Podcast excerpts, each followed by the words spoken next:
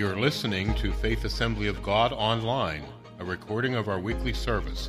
Thanks for joining with us, a place where hope and reality converge.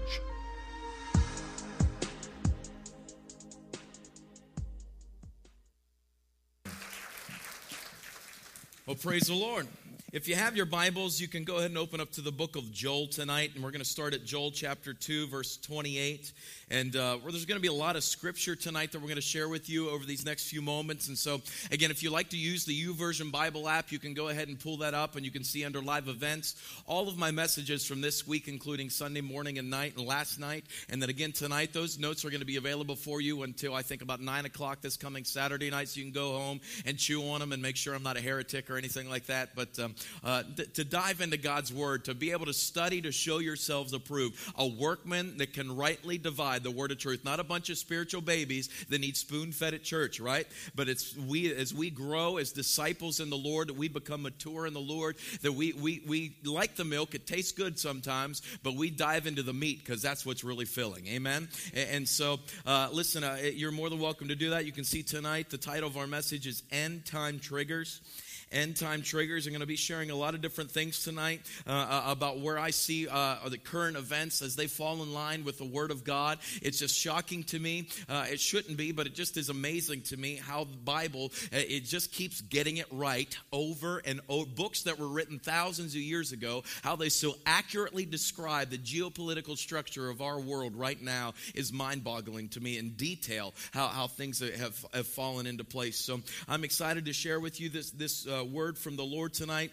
And uh, I want to make sure to invite you out again tomorrow night, right back here at 7 o'clock. It's the last time we're scheduled to be with you this week. Uh, but uh, listen, by no means are we winding anything down. I'm not closing shop. We're, we're not kind of, uh, you know, bringing it to a point and saying, you know, amen, and, and we go, I go my way, you go your way. Uh, listen, that's not the way it works. We're going to go for broke tomorrow night because you're going to see tonight that this message that I have for you I want it to be, eh, give us proper perspective. We can have all the knowledge about Jesus coming back and have an idea, uh, you know, that he's coming soon and all that. But unless we live with that perspective, unless we live uh, and look through every situation with those lenses of the imminent return of Christ, then really, you know, we're, just a bunch of lazy Christians, you know, sitting in comfortable chairs in a wonderful church in Uniontown on Morgantown Road, you know. Uh, but if we understand that each and every moment we have could be our last, that, that this, our life is but a vapor, that, that we're not promised tomorrow, and that we need to make sure every day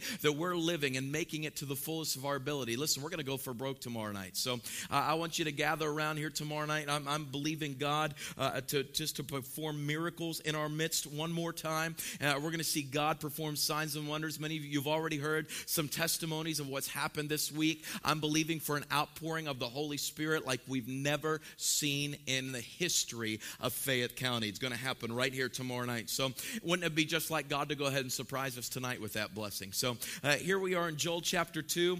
Uh, Joel chapter 2 tonight. And before we go there, let me kind of give you a preface uh, uh, of some ideas of I, I want us to think about as we move forward. First of all, is this anybody can be an expert on something that hasn't yet happened. Do you hear me? Everybody could be an expert on something that hasn't happened yet. So, uh, listen, there's a lot of different, they sell, you know, we're selling books and doing this and that and uh, all that. Listen, we got to look at God's word tonight. I'm going to do my best to give you God's word and God's word only. When there's times that I'm going to give you my opinion on how I feel things are going to turn out, I'll make sure I'll let you know that uh, as well. But listen, anybody can be, and listen, anybody can be an expert on something that hasn't yet happened because who's going to argue with them? You know? And only Jesus, or uh, let me correct myself, only God the Father knows when He's going to tap His Son and say, Go get him. Jesus even said he didn't even know the day or the hour that his father is going to tell him to come and, and get us back to take him to us to himself. So listen, and nobody knows the day or the hour. Uh, anybody can be an expert here tonight. But as we look here in Joel chapter 2 and, and a little bit into Joel chapter 3, uh, I want to give you a couple uh, uh, uh, prefaces that we need to go off of this morning so or this evening. First of all, I want you to understand something. I believe the nation of Israel is God's prophetic super sign. Beyond a shadow of a doubt in my mind, they are God's people, and the land that God has given them is still theirs because it is God's land and they are God's people. Amen. So I'm going to amen myself a lot tonight. So uh, uh look, I, I, believe Israel is God's prophetic super son. Now, let me give you a few reasons why I believe that's the way it is. First of all, Israel is the only nation ever created by God Himself, the only one ever. No other nation did God create in and of himself by that nobody else had anything to do with. Here you say, what did you tell? Listen, if you were to read Genesis chapter 12, that God looks at Abram, God the Father tells Abram that he needed to leave the land that he was in and go to the land that God was going to give him, and that he would make Abram into a great nation, and that those who blessed him would be blessed, and those who cursed him would be cursed. So listen, Israel is the only nation ever created by God himself. Second of all, is this Israel is the only nation on the face of the earth that has an everlasting covenant with God. It's not the United States, it's not Great Britain, it's not Australia, it's not Russia or China or Japan or anybody else that thinks there's some world superpower. Listen to me. Israel is the only nation ever created on earth that has an everlasting covenant with God. And you can read that in Genesis chapter 17 again, where God uh, changed the name from Abram to Abraham, that he would be the father of many, and that he, his seed would multiply and that he would uh, they would be like the his descendants would be as the sand of the earth would be uncountable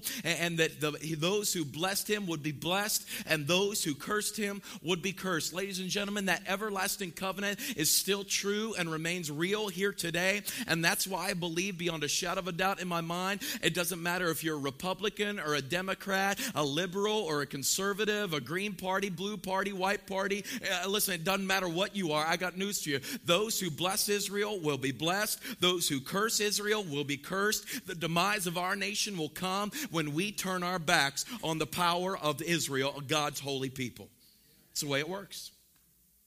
So, uh, listen, I, I want you to understand that tonight Israel is an everlasting covenant with God.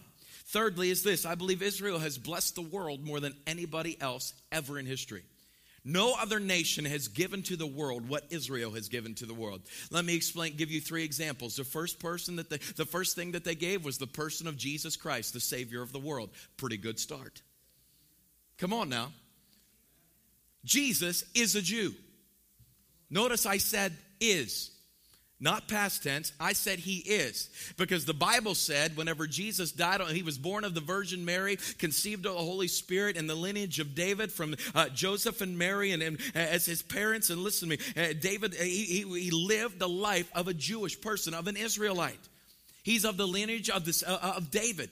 And when Jesus died on the cross, he died, yes, as 100% God, but he was also 100% man living in full flesh. Listen to me. Jesus, the body of Christ, was full flesh, and it was Jewish flesh. And whenever he was put in that tomb, it was a Jewish body that was put in that tomb. And hear me tonight when God the Father breathed back into that body and that body was glorified, hear me today, when they went in and they couldn't find that body anymore, you know what that tells me? That Jewish body became a glorified glorified Jewish body, which means my Savior still is living in a glorified Jewish body, sitting at the right hand of his Father right now in the throne room of God.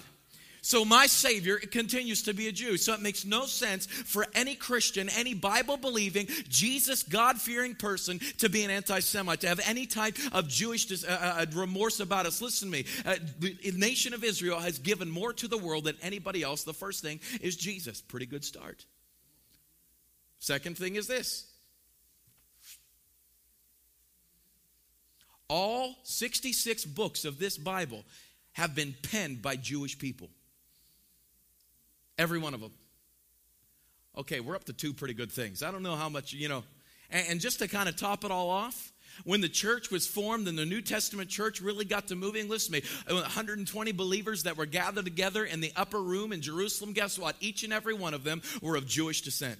So they gave us Jesus, they gave us the Bible, and they gave us the modern New Testament church. Come on, somebody. I think the nation of Israel has blessed the world more than anybody else ever. Do you agree with me or not? So, as we go forward in this, that let's remind ourselves that Israel is the center of God's prophetic uh, movement, what the end time triggers of what is going to happen in and around the world. So, hopefully, I've given you enough time to find Joel chapter 2. It's one of those smaller, uh, one of the minor prophets there towards the end of the New, uh, Old Testament. So, there, if you're, if you're there, would you stand to your feet with me tonight? Joel chapter 2. Joel chapter 2, starting at verse 28 tonight. Joel chapter 2, starting at verse 28. And I'll be reading from the New International Version. Joel chapter 2, verse 28. And it says this And afterward, I will pour out my spirit on all people. Your sons and daughters will prophesy. Your old men will dream dreams. Your young men will see visions. Even on my servants, both men and women, I will pour out my spirit in those days. I will show wonders in the heavens and on the earth, blood and fire and billows of smoke. And the sun will be turned to darkness and the moon to blood before the coming of the great and dreadful day of the Lord. And everyone who calls on the name of the Lord will be saved. For on Mount Zion and in Jerusalem there will be deliverance, as the Lord has said, even among the survivors whom the Lord calls. And in those days, and at that time in chapter 3, when I restore the fortunes of Judah and Jerusalem, I will gather all nations and bring them down to the valley of Jehoshaphat. And there I will put them on trial for what they did to my inheritance, my people Israel, because they scattered my people among the nations and divided up my land. They cast lots for my people and traded boys for prostitutes, and they sold girls for wine to drink. Let's pray. Father, one more time, would you release the power of your written word into our lives? Lord, may your word become so real to us. Lord, if, if we believe in your word, we have to believe that you're coming soon. So, God, I pray that an urgency would begin to overwhelm us, a seriousness would fall upon us, and, and the calling and the work that you have for us as the body of Christ, the bride of Jesus. Lord, I pray tonight that there would be something renewed in us. Lord, uh, there, that we'd be invigorated tonight to step and move forward, to, to stop sitting back, Lord, to, to let apathy to melt away from us and allow the fire of God to burn brightly deep inside of us in Jesus' name. Lord, may we be changed tonight by the power of your word. But God, as, as, as your servant prayed, Lord, I just don't want to be hearers of the word, but God, I want to be a doer of the word as well tonight. So, God, in Jesus' name, may we take your word, Hide it in our hearts so that we don't sin against you. And Lord, may we move forward in the calling you have for us. Lord, in the name of Jesus, I declare your word over Uniontown and, and Fayette County. May you continue to build your church here, and may the gates of hell not prevail against it. In the name of Jesus. And everybody said, Amen. Amen. God bless you. you may be seated tonight. Listen, I, I, believe tonight as we look at this passage of scripture in Joel 2 and chapter 3, and we're going to move on in some other scriptures very quickly here tonight. So I'm going to talk very quickly. You listen very quickly. One of my one of my side hobbies uh, that I like to do that, that helps take care of the bills from time to time. Uh, listen, it, one of the things I really like to do is I'm an, actually I'm an automobile auctioneer. Are you shocked?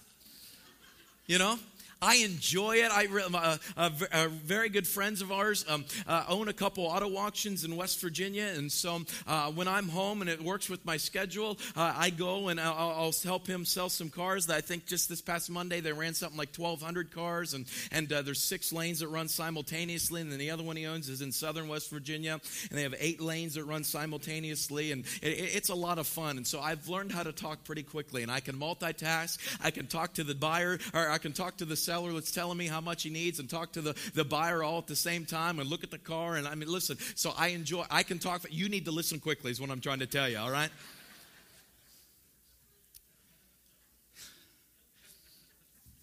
I get a little hyper. Listen, Joel uh, chapter 2 and verse 3, uh, I believe there are four mirror images that I see here very quickly tonight. I, I, see four mirror images of what the prophet Joel was speaking about in Joel chapter 2 and 3, is, is even to modern day events right here and right now. Uh, obviously, the Holy Spirit is being poured out upon all people. Uh, listen, it is crazy. All around the world, the Holy Spirit is being poured out. It doesn't matter uh, what gender, what race, uh, what, the ethnicity, even the economic or social status, the Holy Spirit of God is being poured out in these days like never before. I got news for you. There has not a, been a greater day to be alive and follow the moving of the Holy Spirit than what there is right now. The church of G, I don't, listen, the media and, and sometimes different things, they want to tell you uh, that the church is bloodied and bruised and battered. I got news for you. If Jesus comes back right now, he's coming back for a church that is without spot or wrinkle, that has been washed by the blood of the Lamb And we are a victorious church tonight. The church is growing, it is moving. More people are being saved right now for the cause of Christ than ever in history. So never let some demonic news anchor or anybody else tell you, hear me tonight, that the church is on the decline. Jesus is always on the rise. Come on, somebody. And he's on the rise here in Uniontown. 2016 isn't just going to be the greatest year that you've had spiritually. I got news for you. You, you got a baptismal tank somewhere, Pastor Jason. It's listen, your water bill's going to be higher this year than what you've ever had. That sucker's going to be wetter than it's ever been in history in Jesus' name. It's a great day to be alive. First of all, listen, I believe that the rebirth of Israel in 1948 after World War II Hitler's horrible Holocaust happened, and the nations of the world came together and, and, they voted and, and, was able to make Israel a statehood again and was recognized as a state. And, and the Jewish people that were scattered all over the world came back together. And they, they now, obviously, we know that they have their modern state of Israel. I believe, according to Joel chapter 3, verse 1, it says, In those days and at that time, and I restore the fortunes of Judah and Jerusalem. Listen to me. I believe that was one of the end time triggers that is happening right now. I believe that's the first first mirror that I see out of Joel chapter 2. The second is this in Joel chapter 3, verse 2, it says, I will gather all nations and bring them down to the valley of Jehoshaphat. There I will put them in trial for what they did to my inheritance, my people Israel. Watch this, because they scattered my people among the nations and they divided up my land. Hear me tonight. I believe that as we continue to force Israel to give up pieces of their land to some Palestinian terrorist group, uh, uh listen to me, it is the division of the God's holy land that He endowed Himself. It was His God given right because He's God. Come on, somebody. And He gave it. When I say Israel, I'm not only talking about the people, but I'm also talking about the land. It is wild how one of the smallest, uh, how one of the smallest countries, really, you think about it, it would barely be the size of Massachusetts or Vermont and, and, and, New Hampshire. Listen to me, it's one of the smallest nations of the world, but for some reason there's more turmoil and conflict over that little piece of land. Why? Because it's God's land and the enemy is continuing to try and push in. And even we as the United States, listen to me, we continue to call this thing called land for peace, where we make Israel give up pieces of their land uh, to the Palestinian groups and some of the other ones that come around. And listen, the, the more land we make them give up, it's just a little bit closer that the terrorists uh, launch uh, uh, missiles and grenades and dig tunnels to go in and rape and steal and kill the children and women of this wonderful nation. Listen to me tonight, ladies and gentlemen. Uh, most uh, Jewish rabbis and some very conservative and orthodox uh, uh Jewish believers believe this beyond a shadow of a doubt in their mind that it wasn't by accident. Listen to me, that back in 2005, in 2005, the United States forced Israel to give up part of the Gaza Strip, and many, many Jewish scholars and Orthodox rabbis believe it wasn't by accident that seven days later, Hurricane Katrina hit our southern shore. We continue to say there's some kind of two state solution, like, we're, uh, like we could come in with this political superpower that we think we are and cause peace to fall in the Middle East. I got news for you, folks. There's not going to be peace there until we're gone. And we'll get there in just a minute.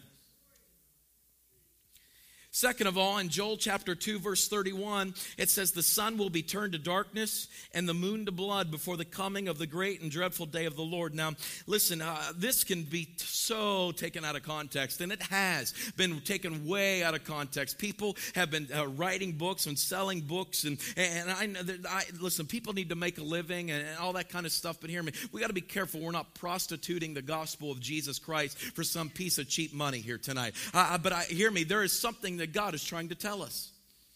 Eh, the Bible here says that, uh, uh, that the sun would be turned to blood, or the sun would be turned to darkness and the moon to blood before the coming and the, of the great and dreadful day of the Lord. Now, listen, uh, that happens from time to time in, in, our in our universe and in our little galaxy here. Uh, the Earth it, it, gets into a lunar eclipse to where the Earth gets in between the sun and the moon, and as the Earth passes in between the sun and the moon, listen, the the rays that come around the Earth through the Earth's atmosphere from the sun hit off the moon and reflect reflect back to us, and when it bends through our atmosphere, it causes the light to reflect off the moon to look red to us. So that's what we call a blood moon. It's not a, it's not a, an unusual occurrence, but what is an unusual occurrence is four of them happening in a very short period of time. It's called a tetrad of blood moons, a, a tetrad of lunar eclipses that happen together. And you say, well, how often does that happen? Well, here in modern history, it's happened about three times. Let me tell you, the first time it happened in modern history was 1949 and 50, just after Israel had been renewed as his modern state in 1948. Four blood moons happened. Listen, it was for 2,000 years almost that the Israel people, uh, Israelites, and the Jewish people had been scattered around the world after the Roman Empire and under General Titus went in in AD 70 and conquered uh, uh, Jerusalem and tore down the temple, and the Jewish people were scattered around the world. And then, of course, we know after Hitler's Holocaust and World War II, they were brought back together in 1948, and then there were four blood moons.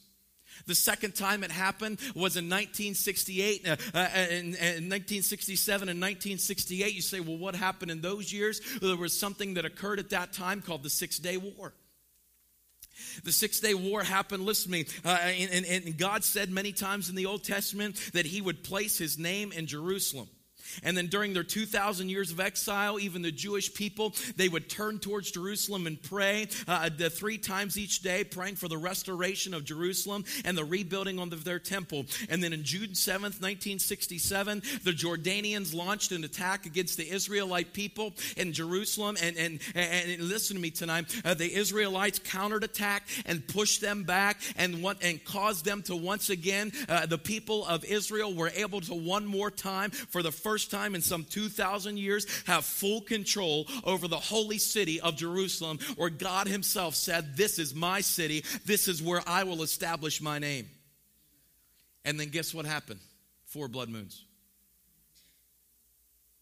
The next, and the next time it happened was in 2014 and 15. It was in, in, uh, in uh, April of 2014, uh, and then again in October of 2014, first during the Passover and then during the Feast of Tabernacles, then again during Passover of April 2015, and during the Feast of Tabernacles in September of 2015. Now you say, uh, Tim, what was the major occurrence that, that happened in and around those times? What is going to happen? Listen, I'm, uh, I'm not a historian really all that well. I've tried to study to kind of look at this, but I do believe there was something major that happened that I believe is an end time trigger that's going to bring us to the end of all times. And I'm just going to kind of give you a preview because I want to talk about it a little bit later. But we have just signed in the last few months one of the worst nuclear agreements ever to be signed with a nation that is nothing but an Islamic terrorist group called the Islamic State of, of Iran. Uh, listen to me. Uh, they, their, their, so, their leaders get up on their television and in their radio and are very bold about it that they fully exist and the sole purpose they exist is to wipe the nation of Israel off the face of the earth.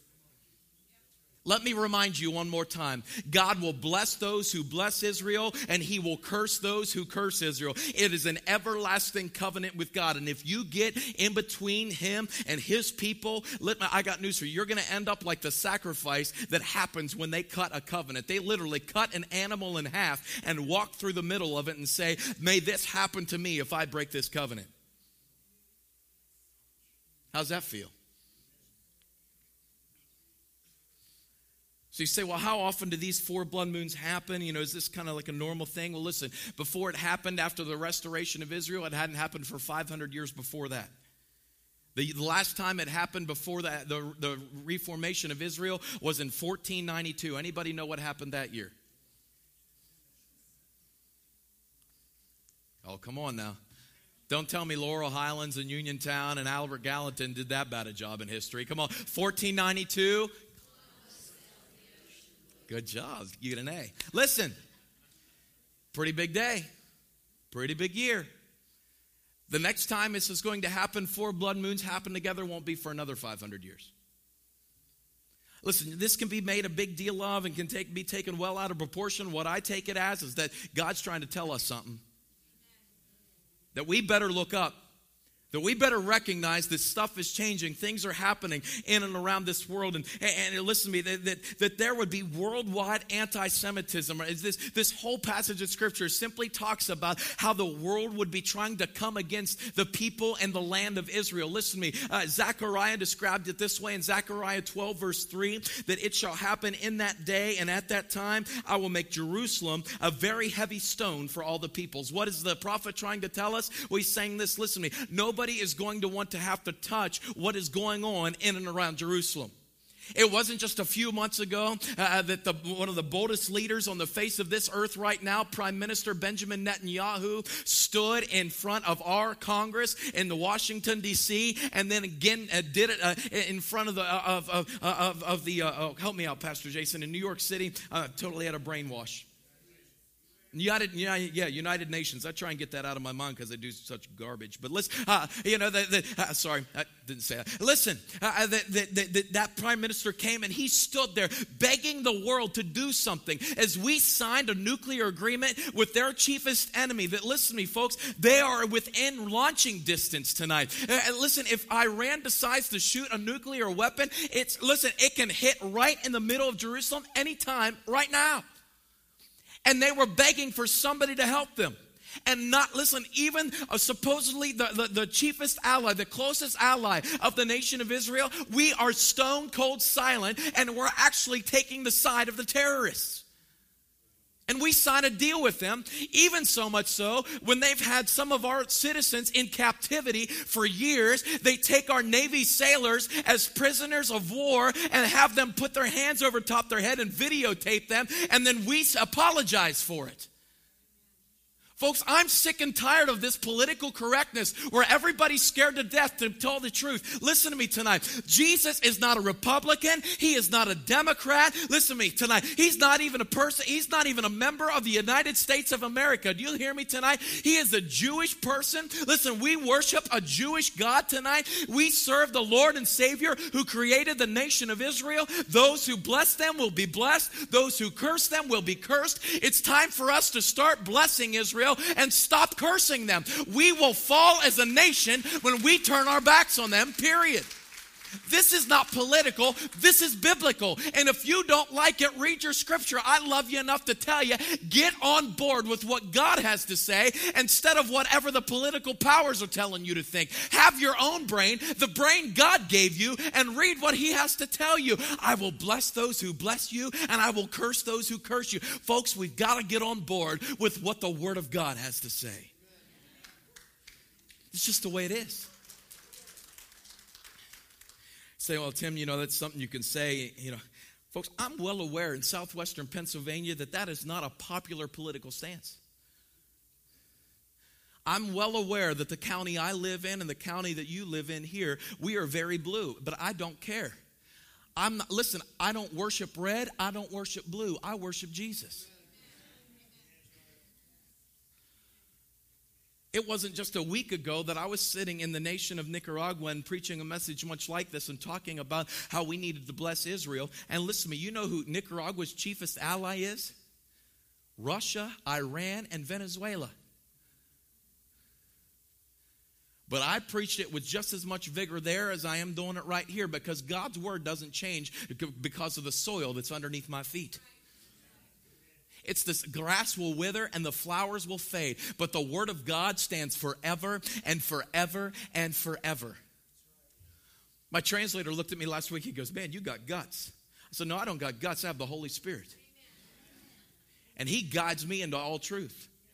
And you know, the pastor of this church, uh, uh, Pastor Otto, he came, he came to me afterwards. It's a very large church in Nicaragua. Uh, you know, and they had about 1,500 people that showed up for church that Sunday morning that I preached this message uh, uh, about the, us blessing Israel and, and following in the end time things and everything. And, and he comes to me afterwards. He goes, Man, he goes, Thank you so much. God's been asking me to tell them, and I've been scared to death that my people would throw me out. No problem, brother. I'm leaving on a plane in a few days.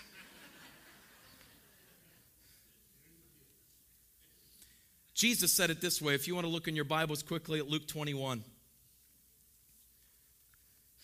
I gave you the Old Testament perspective. Now give, let me give you the New Testament quickly. Luke chapter 21 at verse 17 says this Luke 21, verse 17 says, Everyone will hate you because of me. Again, this is talking about the worldwide anti Semitism. Everyone will hate you because of me, but not a hair of your head will perish. Stand firm, and you will win life.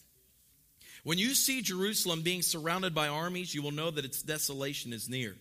Then let those who are in Judea flee to the mountains. Let those who are in the city get out. Let those in the country not enter the city. For this is a time of punishment and fulfillment of all that has been written. How dreadful it will be for those uh, for, in those days for pregnant women and nursing mothers. There will be great distress in the land and wrath against the people. They will fall by the sword and will be taken as prisoners to all the nations. Jerusalem will be trampled on by the Gentiles until the time of the Gentiles are fulfilled. Now, you need to highlight that. We're going to come back to that in just a second. That is huge. There will be signs in the sun and the moon and stars. I think we've just talked about that. On the earth, nations will be in anguish, perplexity at the roaring and tossing of the sea. People are, listen, uh, I know that this ends up being a political thing where we want to talk about climate change and this and that and everything else. The facts of the matter remain our planet is changing one way or the other. Whether you think it's getting hotter or colder or richer or poor or whatever, our planet is changing. It, people are perplexed at the raging and the tossing of the seas. Storms are greater now than what they've ever been in history. People will faint from terror in verse 26. I mean, come on. Can this be any more accurate to what's going on right now? People will faint from terror, apprehensive of what is coming on the world for the heavenly bodies will be shaken.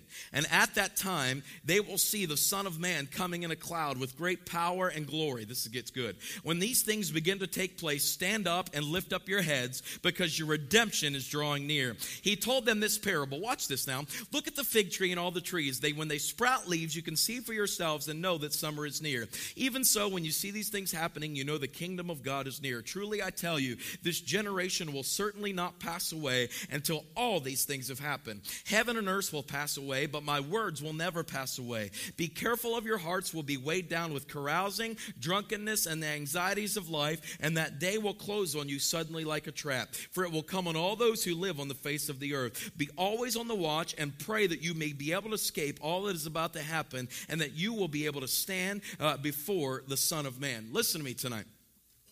Jesus begins to talk about how Jerusalem was going to be surrounded and how would, they, the swords would come in and they would scatter their people, and it would be a great trying time, that it would be horrible days for the people in Jerusalem and Israel, even for pregnant mothers and nursing mothers. They, would, they, they, they should have wished they were never born in that time of history. Well, we know, uh, uh listen again, as, as Hitler's horrible Holocaust happened, and there was really persecution, uh, persecution of Jewish people throughout the entire history of the world. And as, as it gets to Luke chapter 21, verse 24, uh, Jesus said, uh, When you see Jerusalem being restored, you will know that this is the end of the times of the Gentiles. The ages of the Gentiles have been fulfilled. Listen to me. I believe this. Uh, when the Jordanians came in to attack the Israelites in 1967 in Jerusalem and tried to push them back out, listen to me, and Israel countered attack and pushed Jordan, all the terrorists, all the way back out of the city of Jerusalem. It was the first time in some 2,000 2,000 years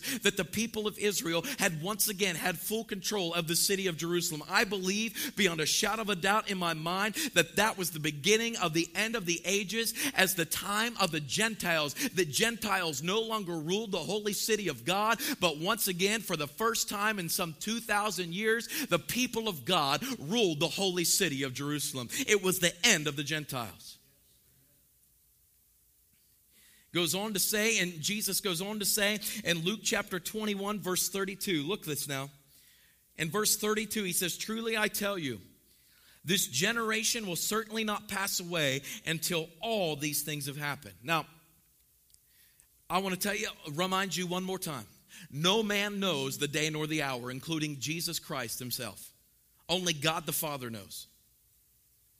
When he's going to tell Jesus to come back and get us.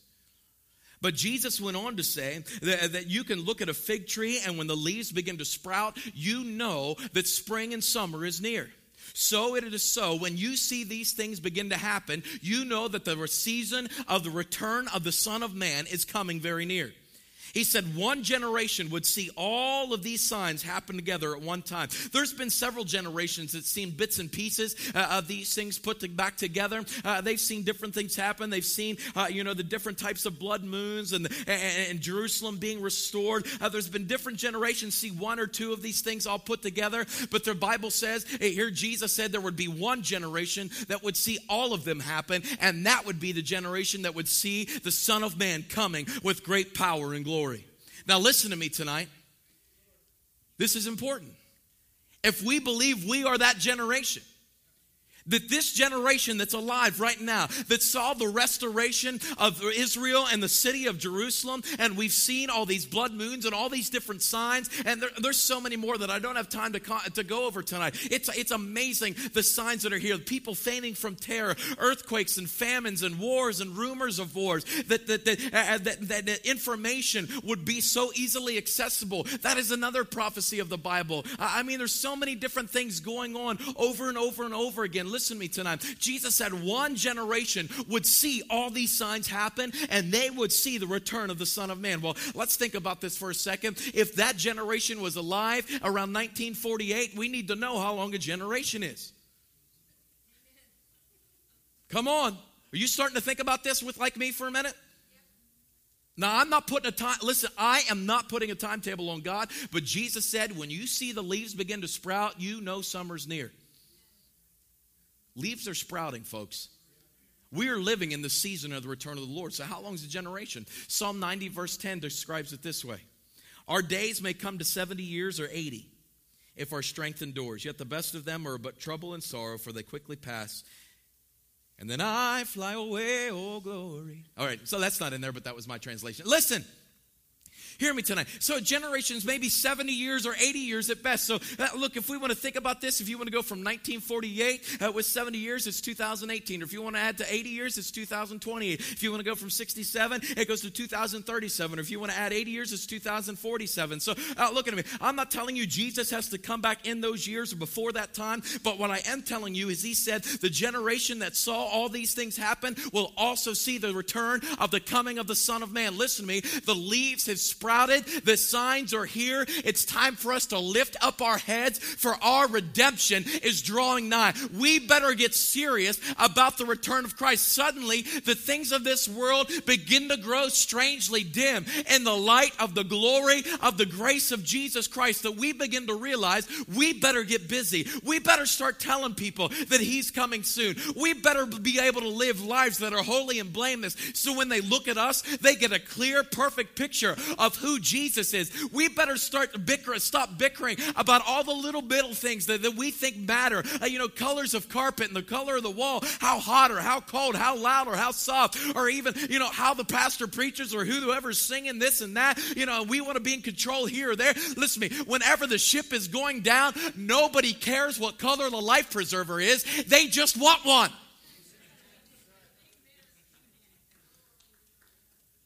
The leaves are sprouting. Summer is coming. The return of Jesus is here. If you don't believe me yet, look in Luke chapter 17. Luke chapter 17 and verse 26, Jesus said, Just as it was in the days of Noah, so it also will be in the days of the Son of Man. People were eating, drinking, marrying, and being given marriage up to the day Noah entered the ark. Then the flood came and destroyed them all. It was the same in the days of Lot. People were eating, drinking, buying, and selling, planting, and rebuilding. But the day Lot left Sodom, fire and sulfur rained down from heaven and destroyed them all. So, Jesus said, So it was in the days of Noah, and so it was in the days of Lot, so it would be in the days of the coming of the Son of Man. So, what's the same today as it was then? Let me maybe fill you in a little bit. In the days of Noah and Lot, the, the, Jesus said here that people were eating and drinking, marrying and be given up in marriage. It was like any other day. People were living life as normal. Even though all the different signs of the destruction of the world were coming around, people didn't care. They just lived their own lives. Sound familiar? There was also a huge rise of the world full of violence and immorality. Sound like now? But the Bible also says, listen to me, in the days of Noah and the days of Lot, there was a righteous remnant. There were a few left that still revered and reverenced the person of God, the, uh, uh of the Holy Godhead. You hear me tonight? They still revered, they, they still uh, reverenced God Himself as, as the creator of all things. There was a righteous remnant, Noah and his family, Lot and his family. Here's the other similarity that I see to these days. Listen to me. In the days of Noah and Lot, there was a sudden removal of that righteous remnant. It happened just like that. Just like in a twinkling of an eye, it happened that fast. God told Noah and his family to get in the ark, and I got news for you. Not one drop of rain fell on the bald head of Noah. And God himself shut the door to that ark. The angels told, Sodom, uh, told, told Lot that, the, that God would not judge Sodom and Gomorrah until Lot and his family were completely out of that city and full of safety. Hear me tonight until Lot and his family were out of there, listen to me, fire and sulfur did not rain. Not one piece of ash fell on the head of Lot until they were completely out of the city. Listen to me, that city was kept safe. Nothing happened, but as soon as they were taken out, fire and judgment fell upon those cities. So it is with us now. There will come catastrophic world judgment upon this earth. When we are taken out, judgment will come. Now, there's some people, even in our denominations and in our churches, that believe that we're going to be here for the first half of the tribulation. Because the first half of the tribulation is relatively peaceful because there's a peace agreement signed. We're going to talk about that in just a second. I got a lot to tell you in the next few minutes. How many give me two more minutes? Anybody want to give me two more minutes? Come on, let me see your hands. Come on, put them up. That's a good three hours worth of two minutes right there. Yes. That was the auctioneer in me. Listen.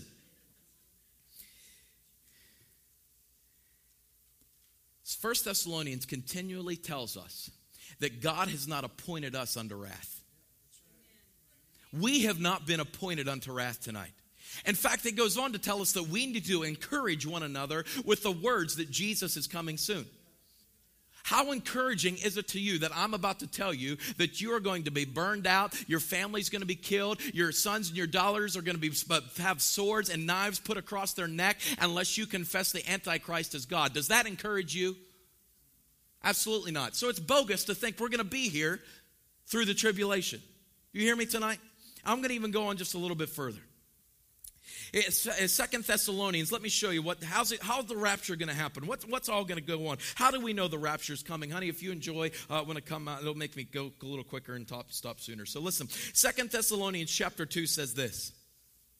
Concerning the coming of the Lord, in verse 1, concerning the coming of the Lord Jesus Christ and our being gathered to him, we ask you, brothers and sisters, not to become easily unsettled or alarmed by the teaching allegedly from us, whether by a prophecy or by word of mouth or by letter, asserting that the day of the Lord has already come. See, even at those days, people thought that, uh, that Jesus, that we were going to have to be here through the tribulation.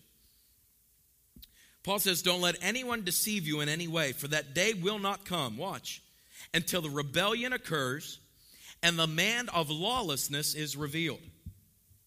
This is the, talking about the Antichrist. The man doomed to destruction.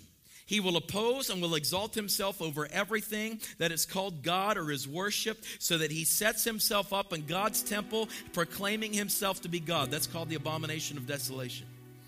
Don't you remember that when I was with you, I used to tell you these things, and now you know what is holding him back? So that he may be revealed at the proper time. Watch, for the secret power of lawlessness is already at work. The spirit of the Antichrist is already loose on this world right now. Has been for hundreds of years, thousands of years.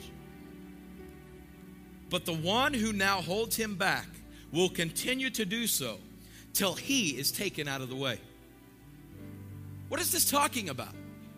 Who is, hold, who is holding back the person, the spirit of lawlessness, the man uh, uh, uh, the, called the Antichrist that will, that will bring judgment upon the world and set himself up as God? Who is holding him back? Well, listen to me. Jesus, when he looked at his disciples after his crucifixion and resurrection from the grave, and just before his ascension into heaven, he looked at his disciples and said, I will send you a mighty comforter that will be with you until the very end of the age, that will guide you into all truth, and he will will never leave you, He will never turn His back on you. You will never be alone again.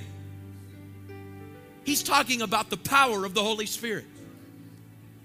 And it is the power of the Holy Spirit of God that is holding back the spirit of lawlessness on this world right now. How many of you know that we are temples of the Holy Spirit? And if the Holy Spirit is going to be taken out of this world, his temples are going with him. There was a sudden removal of the righteous remnant in the days of Noah and Lot. There was perversion of all that was going on around them, immorality and theologies and all that was going on. Men were being given to men, women were given, being given to women. Isn't it, isn't it just, it's not by accident that right now that same lifestyle is trying to take a promise of God, a symbol of the promise of God, the mighty rainbow of the faithfulness of God Himself, and trying to pervert it into some horrible, uh, immoral, uh, Im- immoral lifestyle. Listen to me. I love the homosexuals. I love gay people. I love lesbians just as much as I love you that gossip because sin is sin is sin. But Jesus came to this world and shed his perfect blood that we don't have to live under the consequences and be slaves to that sin anymore, but that we can be set free and be part of this righteous remnant. That when Jesus comes to remove the power of the Holy Spirit from this world, that we will go with him.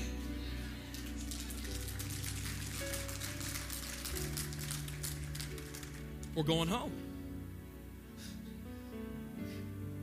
This is not my home. This is what is referred to as the rapture.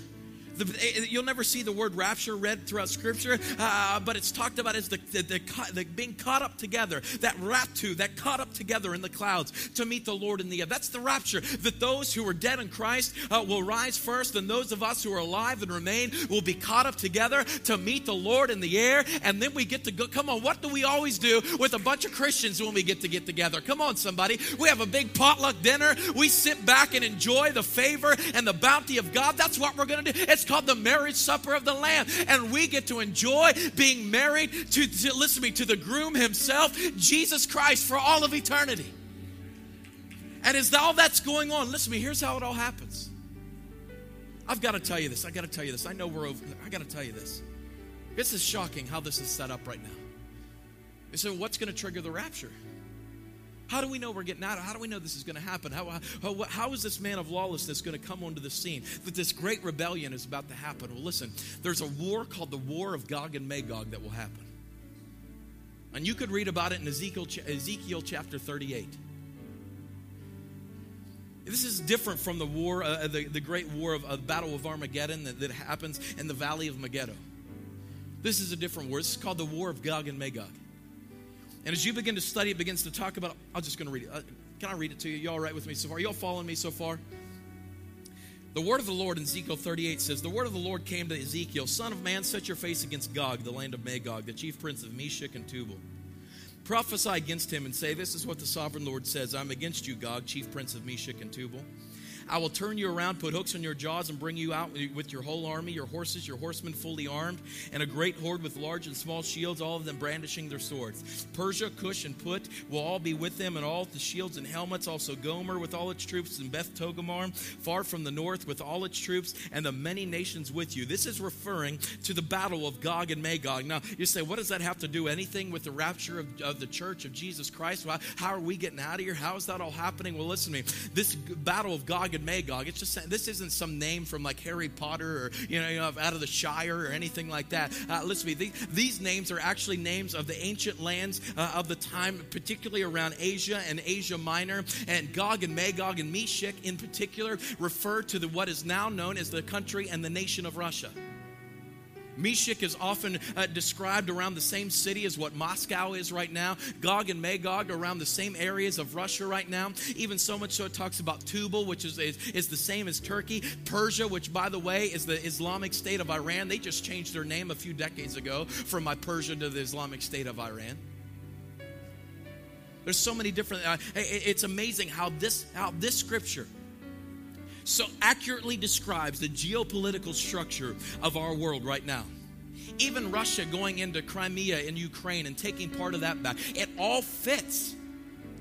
This is crazy. I mean, this is nuts. Thousands of years ago, this was written, and it's describing exactly what's happening right now.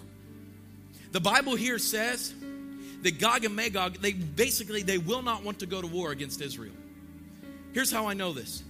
In verse 4, it says, I will turn you around and put hooks in your jaws and bring you out with your whole army, your horses, your horsemen, and fully armed. It says he will put a hook in their jaw and drag them into battle with Israel. Russia does not want to go to war with Israel. Nobody does. And can I just be honest with you right now? Vladimir Putin is much of a criminal and, and, horrible person that everybody tries to paint him as. And, you know, he probably isn't exactly the best guy in the world, but I got news for you. He is a very keen and sharp leader. And he knows to go to battle with Israel is going to be the end of this world. He doesn't want to do it. But he has strong political interests in all the Islamic countries that are listed right here in Ezekiel chapter 38. His money and his resources are so tied up in Iran right now, it's undeniable. Here's what's going to happen, and I believe this because of the most ridiculous and idiotic peace agreement that we, or nuclear agreement that we signed with Iran. This nation of Israel is braver than anybody we, uh, in this country could ever want to be. And they are going to go and have a preemptive strike against the nation of Iran. And they're going to try and strike and take out all of the nuclear facilities that are going to build bombs and try and kill the people in Israel. And that's going to be the hook in the jaw. Russia's hand will be forced. And all of these alliances will come together and they'll be drugged into battle against Israel. But the Bible goes on to say in Ezekiel chapter 38, in essence, that when those when those armies battle together, listen to me. Eh, this is if you don't believe me so much so that this is talking about Russia. Look, it talks about your horses, your horsemen fully armed. There's only one army in the world that trains as hard as Russia does with horsemen and horsemen and, and people that, that, that are horses that are armored and, and the people riding them of swords. No other army in the world trains harder and has more horsemen than the nation of Russia when they march against Israel, and this alliance and all these Islamic states march against Israel, the Bible says Israel will not have to fire one bullet. But God Himself will strike these armies down. And when this happens, listen to me, there will be a great rebellion because people will have all kinds of questions and wonder, want to know what's going to happen and how it's all going to go together. And guess what? We're not going to be here to give them the answers and everybody's going to be searching around looking for something. Oh, what are we going to do? What are we going to do? What are we going to do? How is this all going to happen? We, we, we just don't know. All the Christians are gone. Now the Islam, all the Muslims are gone. We don't know what, what's supposed to happen now. And somebody's going to step up on the world stage and says, hey, listen, just everybody settle down. Let's just all get along here for a minute. And they're going to sign a peace agreement with the nation of Israel. Everybody in the world will and Israel will one more time have full uh, uh, uh, control over the Temple Mount in, in Jerusalem, and they will be able to rebuild their temple. And three and a half years into it, the temple will be finished and all done. And the Antichrist, the man of lawlessness that caused this peace agreement to happen, he will step forward into that temple and say, Look what I've done. I've given you all the answers. I've brought all the peace. I'm God. You need to worship me. I have all the, I know what had to happen. I made it happen. I am God and worship me. And for the next three and a half years after that is the great tribulation. Well, nobody will be able to buy or sell or trade unless they take his mark. They will have to worship him. If they don't worship him, they will be killed. There will be a lot of other things going on that's going to happen in the Bible. But basically, what happens is this after the first three and a half years and then the second three and a half years come combined, that's seven together. That's the total tribulation. Listen to me, we're coming back.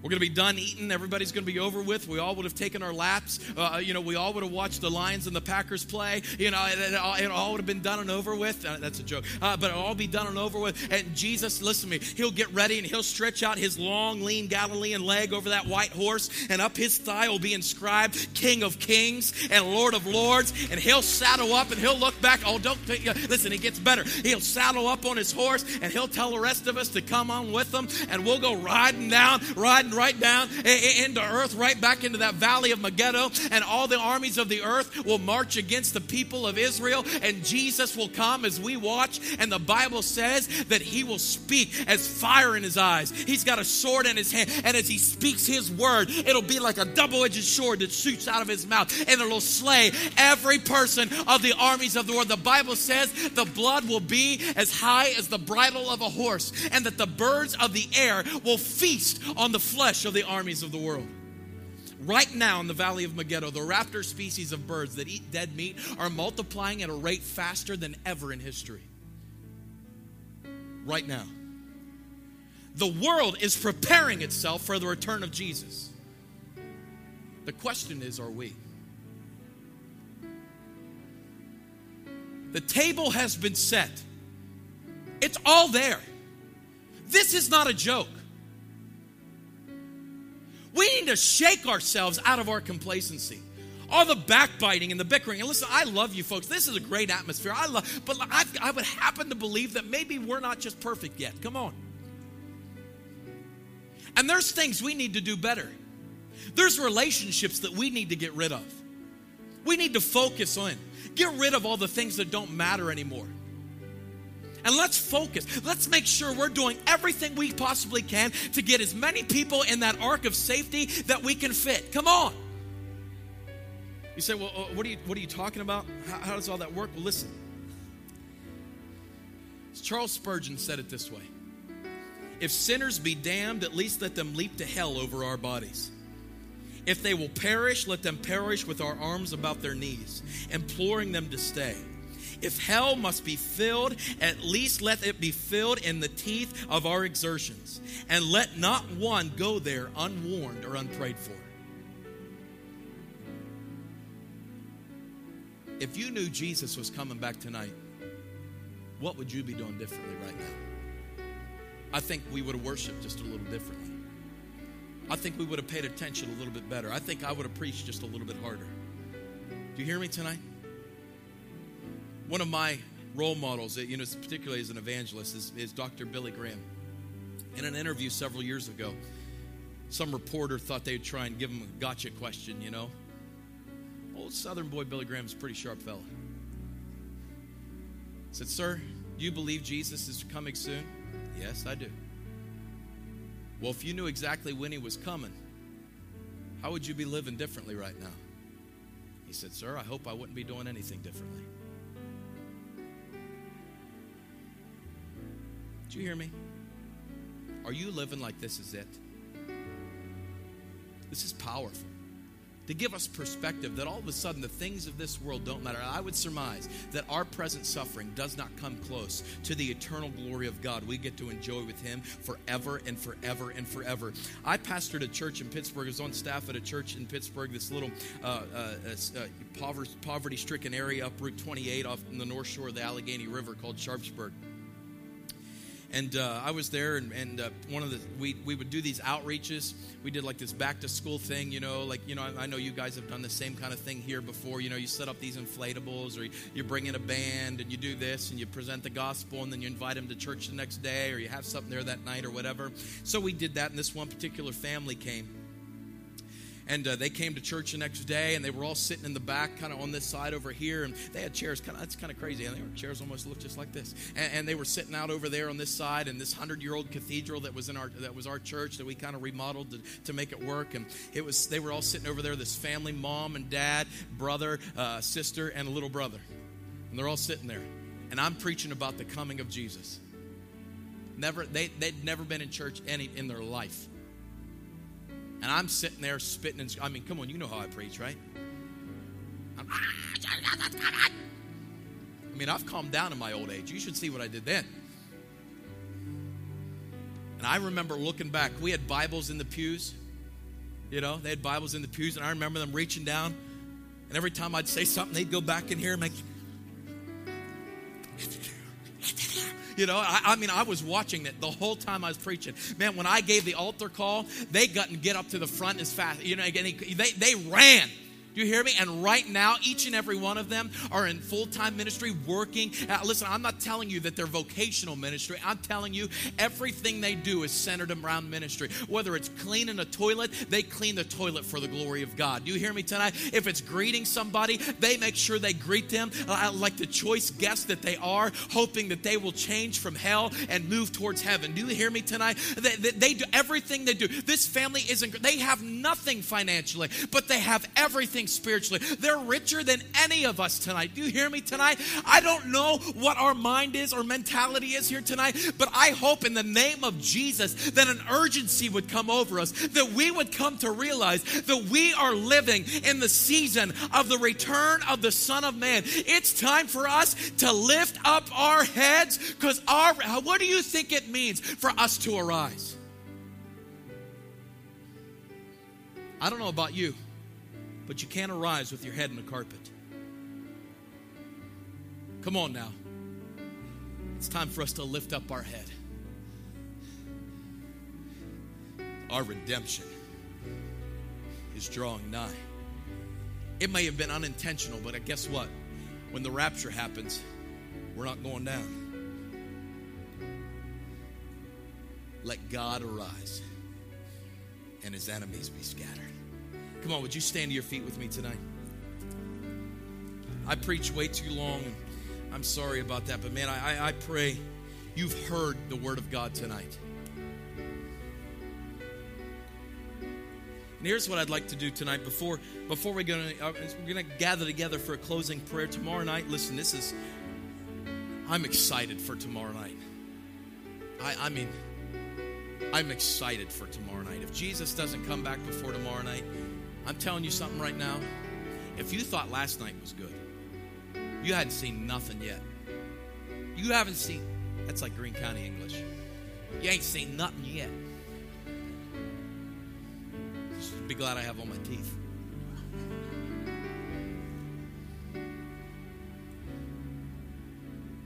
If you're here tonight and you do not know Jesus as your Savior, everybody in the room, I want to ask you this question right now Are you ready?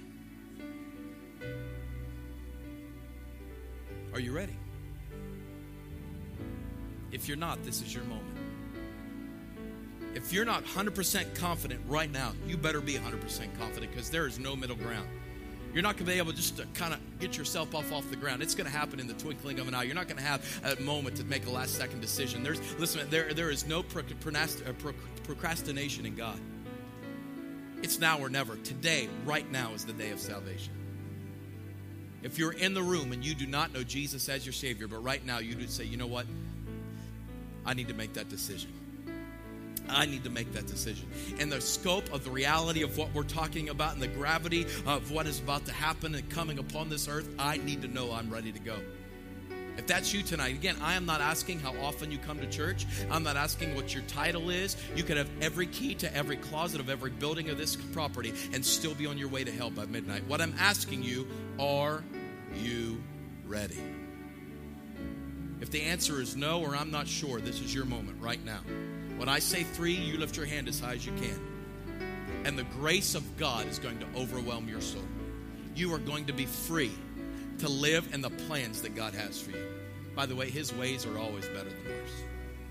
This is your moment right now. If that's you, when I say three, lift it high. This is for you. One, two, come on, you know who you are.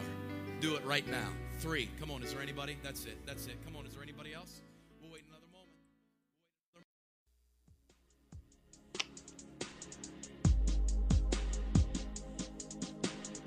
Thanks for listening.